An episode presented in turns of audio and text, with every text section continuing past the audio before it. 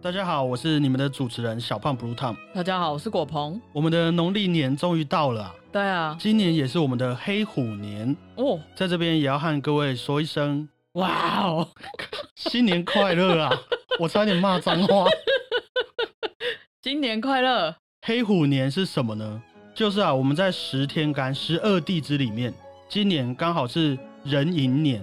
那在天干里面的壬呢，也就是代表大海，代表水的意思。你干嘛那个脸？我就开始进入听不太懂的模式啦。天干，甲乙丙丁戊己庚辛壬癸，所以我知道。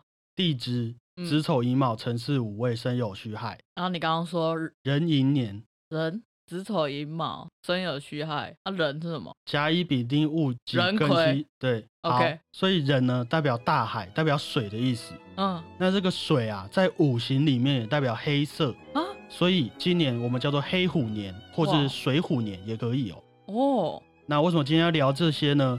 主要是因为我刚好知道啊，想说可以炫耀一下。黑虎蛮酷的啦。好，谢谢啊。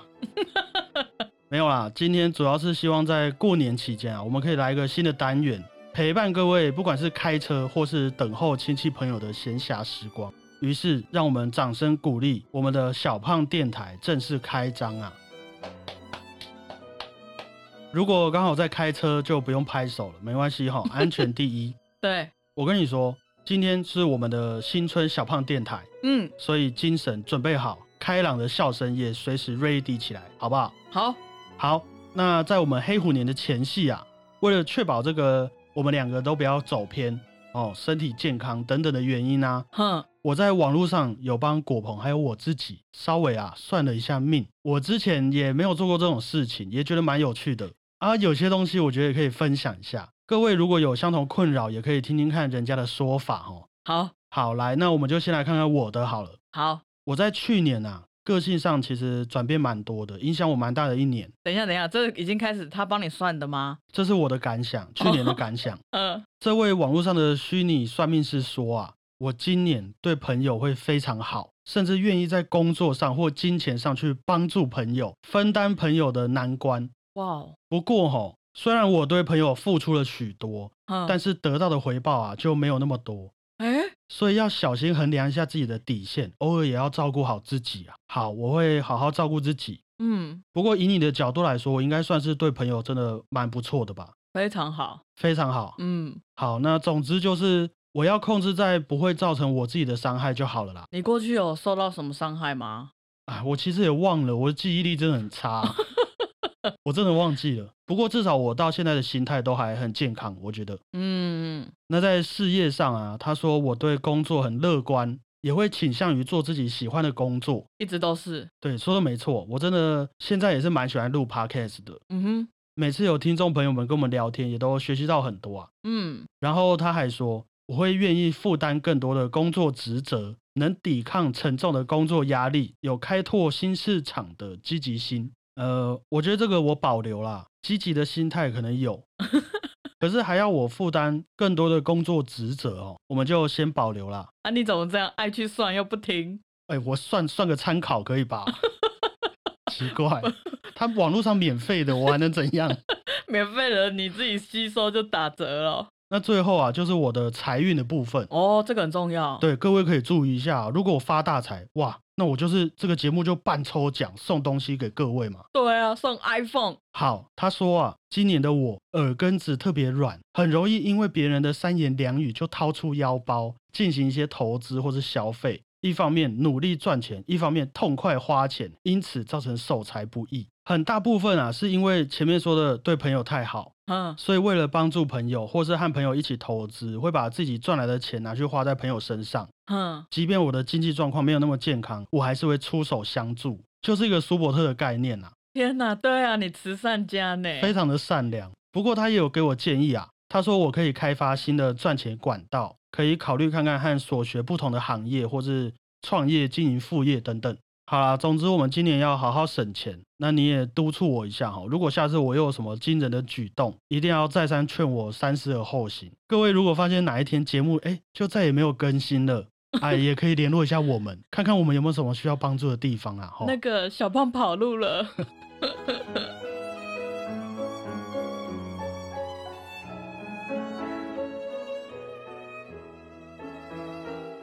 好，那轮到我们国鹏的算命结果，那要不要先说说你过去这一年这样子生活下来有什么感想？我觉得是看起来很平稳，但其实大风大浪的，内心世界大风大浪。对哦，我们的虚拟算命师说啊，你在过去这一年因为心地太好，所以有许多烦恼和挣扎都会自己忍受，宁愿自己吃亏也不想要占人家便宜。可恶哦，我就知道。不过有时候又太过固执，设立了很多坚持，所以会让身边的人觉得你在某方面来说很难沟通哦。但是对于外人你又很尊重、包容、友善，也很喜欢跟他们出去玩，交新朋友也不排斥。所以你即便对自己有固执的个性，还是非常受大家的欢迎啊。就是每一年好像都差不多是这样。你说你过的每一年都差不多这样？对啊，所以接下来要开始改变了啊。我是觉得这个虚拟算命师好像也讲得蛮准的啦，所以我不要太固执。应该是说新的一年好不好，一定要把最好的脾气、最好的包容友善，还有最好的自己留给身边最重要的亲朋好友。 OK， 好，那接下来是你的事业部分啊。哦，好。他说你今年会对事业发展有很多新的想法，哇，也会产生非常具有前瞻性的见解还有见识，积极考虑更多不同的发展还有可能性。不过内心还是会有许多升迁的欲望，想要和他人竞争，只是你不会表现出来而已。哦，好，那我们就在这个黑虎年的前夕啊，那就宣布你成为小胖春秋的这个，你有想要什么职称吗？董事长没有问题啊，你以后就是小胖春秋的董事长，我直接帮你升迁了，好不好？那你会不会跑路？我这个也要看我今年的发展。哦，好。不过也是希望你可以帮我们找到更多的发展和可能性啊。一定的。新的一年也多多指教，有喽西姑。好，那在财运的部分啊，你在今年是抱持相当乐观的态度啊，不管赚了多少，也很容易都会有满足感，而且也很愿意和另外一半或是家人分享你的财富。虽然如此，在管理钱财方面啊，还是要和家人分开管理比较好，才不会有一些因为理财观念不同而争吵的这个问题。哦，所以是我自己赚来的钱，要自己顾好吗？应该是这么说。此外啊，你的好人缘、你的人脉也很有可能给你带来许多赚钱的机会哦。尤其是人在异乡，很有可能会有发达的迹象，所以你要好好把握这个缘分。所以我不要回我的家乡吗？我觉得现在就差不多是这样子，因为你在异乡录 podcast 嘛。我觉得这个算命师可能在暗示什么。 OK， 那我们这个新年算命就在这边告一个段落啊。既然是小胖电台，我们今天也有准备几首自己喜欢的歌曲要来点播送给各位哦，很浪漫哦。接下来要带给各位的音乐啊，也稍微符合算命的主题，就是我们神秘主义的音乐家史克里亚宾。没有错，史克里亚宾的降 A 大调圆舞曲，希望大家会喜欢啊。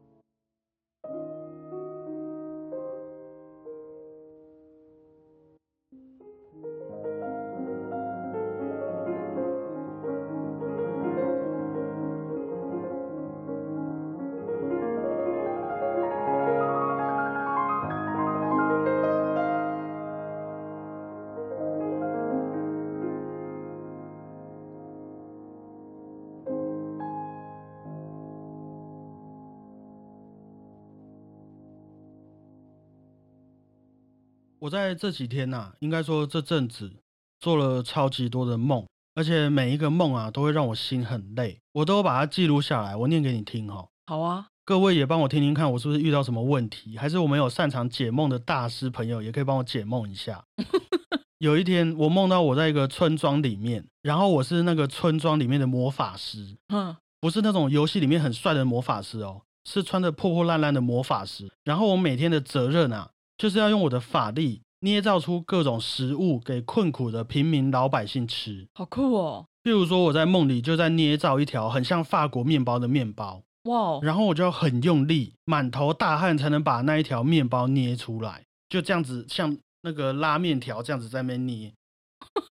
旁边就有很多很瘦的老人和小孩在等我的面包。而且重点是啊，这个村庄的外面有很多走来走去的僵尸，如果那些村民没有吃到我做的食物，他们就会被僵尸吃掉。你这很荒谬，还中西合并，法国面包遇上僵尸。我在当下真的是压力超大，然后我就醒来了。如果你醒来，然后你就摸一下脸，发现有面粉，我真是吓死。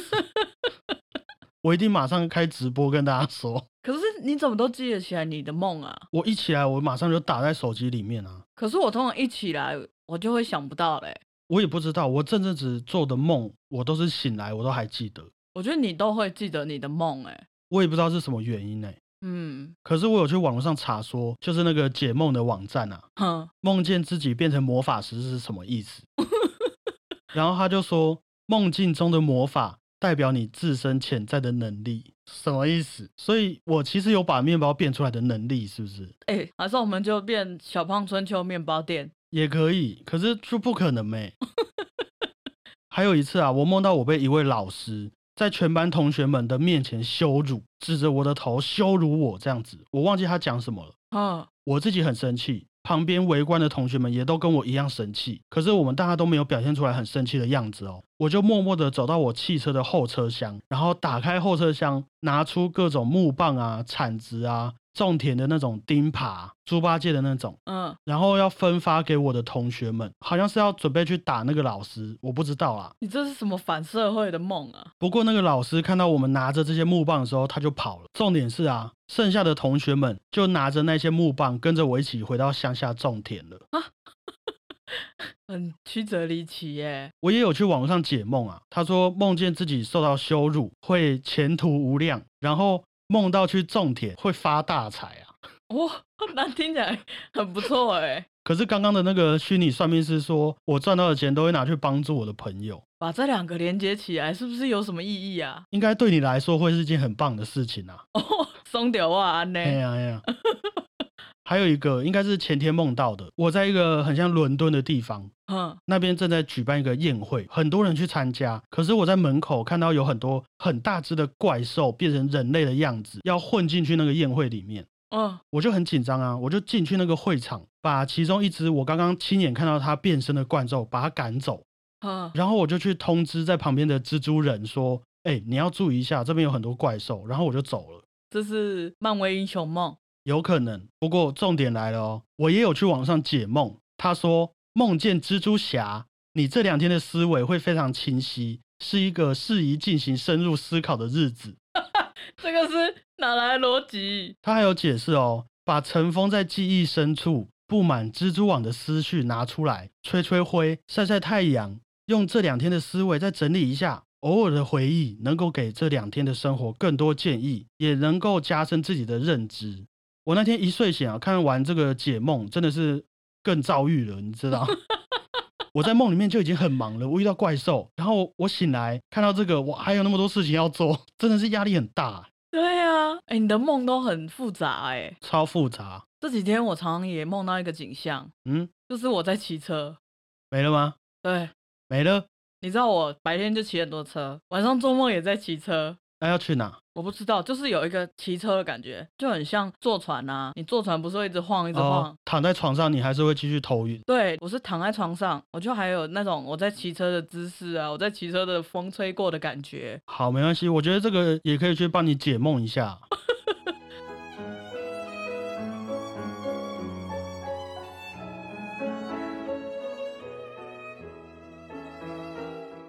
来，梦见骑机车表示你在工作上会做一些调整，但由于你的失策会带来一些危机。而如果你在骑机车时可以躲过别人的追赶，你有躲过别人的追赶吗？都是我追赶别人。哦，好吧，他没有说这个。那你在骑机车的时候有被撞到吗？没有。哦，好吧，那就这样子咯。你可以调整一下你的工作。没有，我只是觉得应该是纯粹机车骑太多了。好吧，比较理性。好啦，那希望各位在这个礼拜做梦都能做个轻松耍废的梦哦。没错。接着呢，我们要点播的音乐也是因应这几天一直做梦的心情啊。哦，林姆斯基高沙可夫的《天方夜谭》。哇，也有人说是1001夜。嗯，也有人说是雪哈拉沙德啊。那《天方夜谭》呢，是取材自中东地区的一些民间故事的故事书。在这本书里面啊，最有名的故事就是雪哈拉沙德的故事。嗯。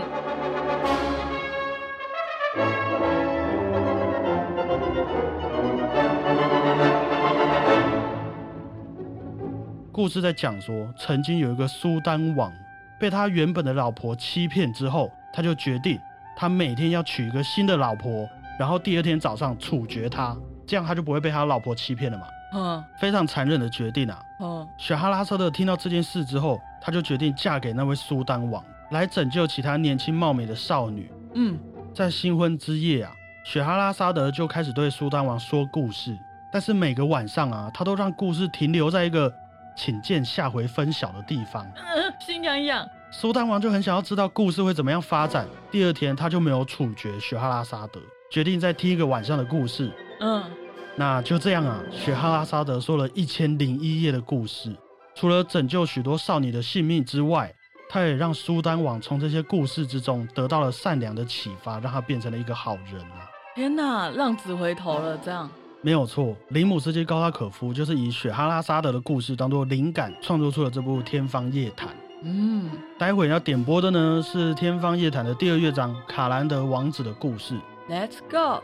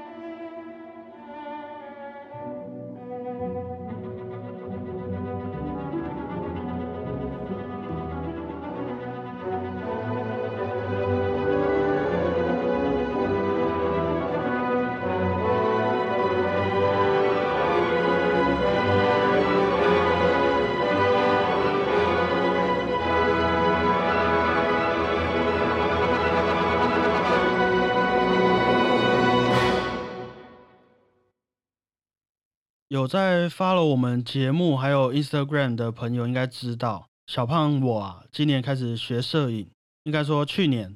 我真的觉得在摄影这个活动很像在听古典音乐一样，都会让我的心情变得很平静。就是当你拿着相机只想要等待某一刻的景象的时候，其实你身边发生了什么事情，或者你原本有什么烦恼啊，在当下都会变得很不重要，真的，那些事情也都不会困扰着你。对，而且我觉得当你在专心拍照的时候，时间就过得很快，有一种超越时间概念的感觉。对，我记得有一次我在海边拍夕阳的时候，我大概蹲在那边半个小时有哦，就在等那个夕阳的光线，然后我就拍了好几张嘛。可是拍到后面我就觉得奇怪，不对哦，怎么那么臭，而且我的镜头还有我的头上全部都是苍蝇之类的那种虫虫啊。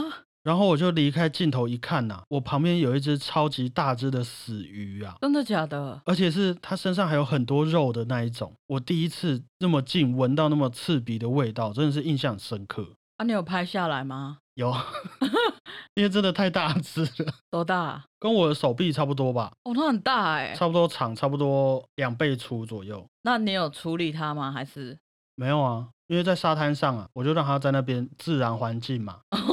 哦，我之前在拍照的时候啊，都会不小心拍到忘我。怎么说？就是我都会拍植物，然后我拍一拍就会忘记我之后跟人家有约，忘记时间概念。对，因为你在拍的时候会真的很像小玉的爸爸那样，拍一张赞叹一张。我懂，完全可以理解。对啊，我觉得真的也要给摄影师们一个尊重啊。我们不是都会看到很多摄影师为了要捕捉一些镜位啊或者角度，常常会把自己弄得跟狙击手一样。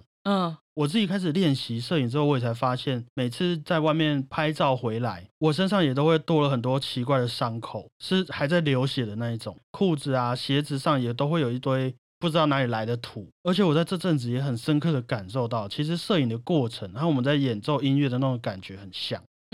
平常我们大家在听一些音乐会嘛，其实那些大师手上拿的和你手上有的都是同一份乐谱，但是你们演奏出来的音乐却也可以天差地远。摄影也是一样的概念。我觉得明明我们都在同一个景点里面，但是专业的摄影大师看风景的角度和你摄影出来的成品也可以感觉好像不是同一个世界里面的氛围。真的。然后这些摄影作品就和音乐一样，也都会凸显出我们每个人的个性，每个人的喜好，各有各的风格。其实我觉得如果各位想要了解自己的话，除了做那些心理测验或是在网上算命，也可以偶尔去拍拍照唱唱歌。有学乐器的话，也可以帮自己录影，听听看我们的版本和人家版本有哪一些不一样。其实也可以慢慢理解到自己到底是什么样子的一个人，一个帮自己算命的概念。对啊，这些应该也对我们两个来说也是最有效的一个心理测验啊。那下一首作品呢，我觉得是很适合献给摄影师们的音乐。西班牙作曲家法雅在他正值青春年华20岁左右所创作的夜曲，希望各位也会喜欢啊。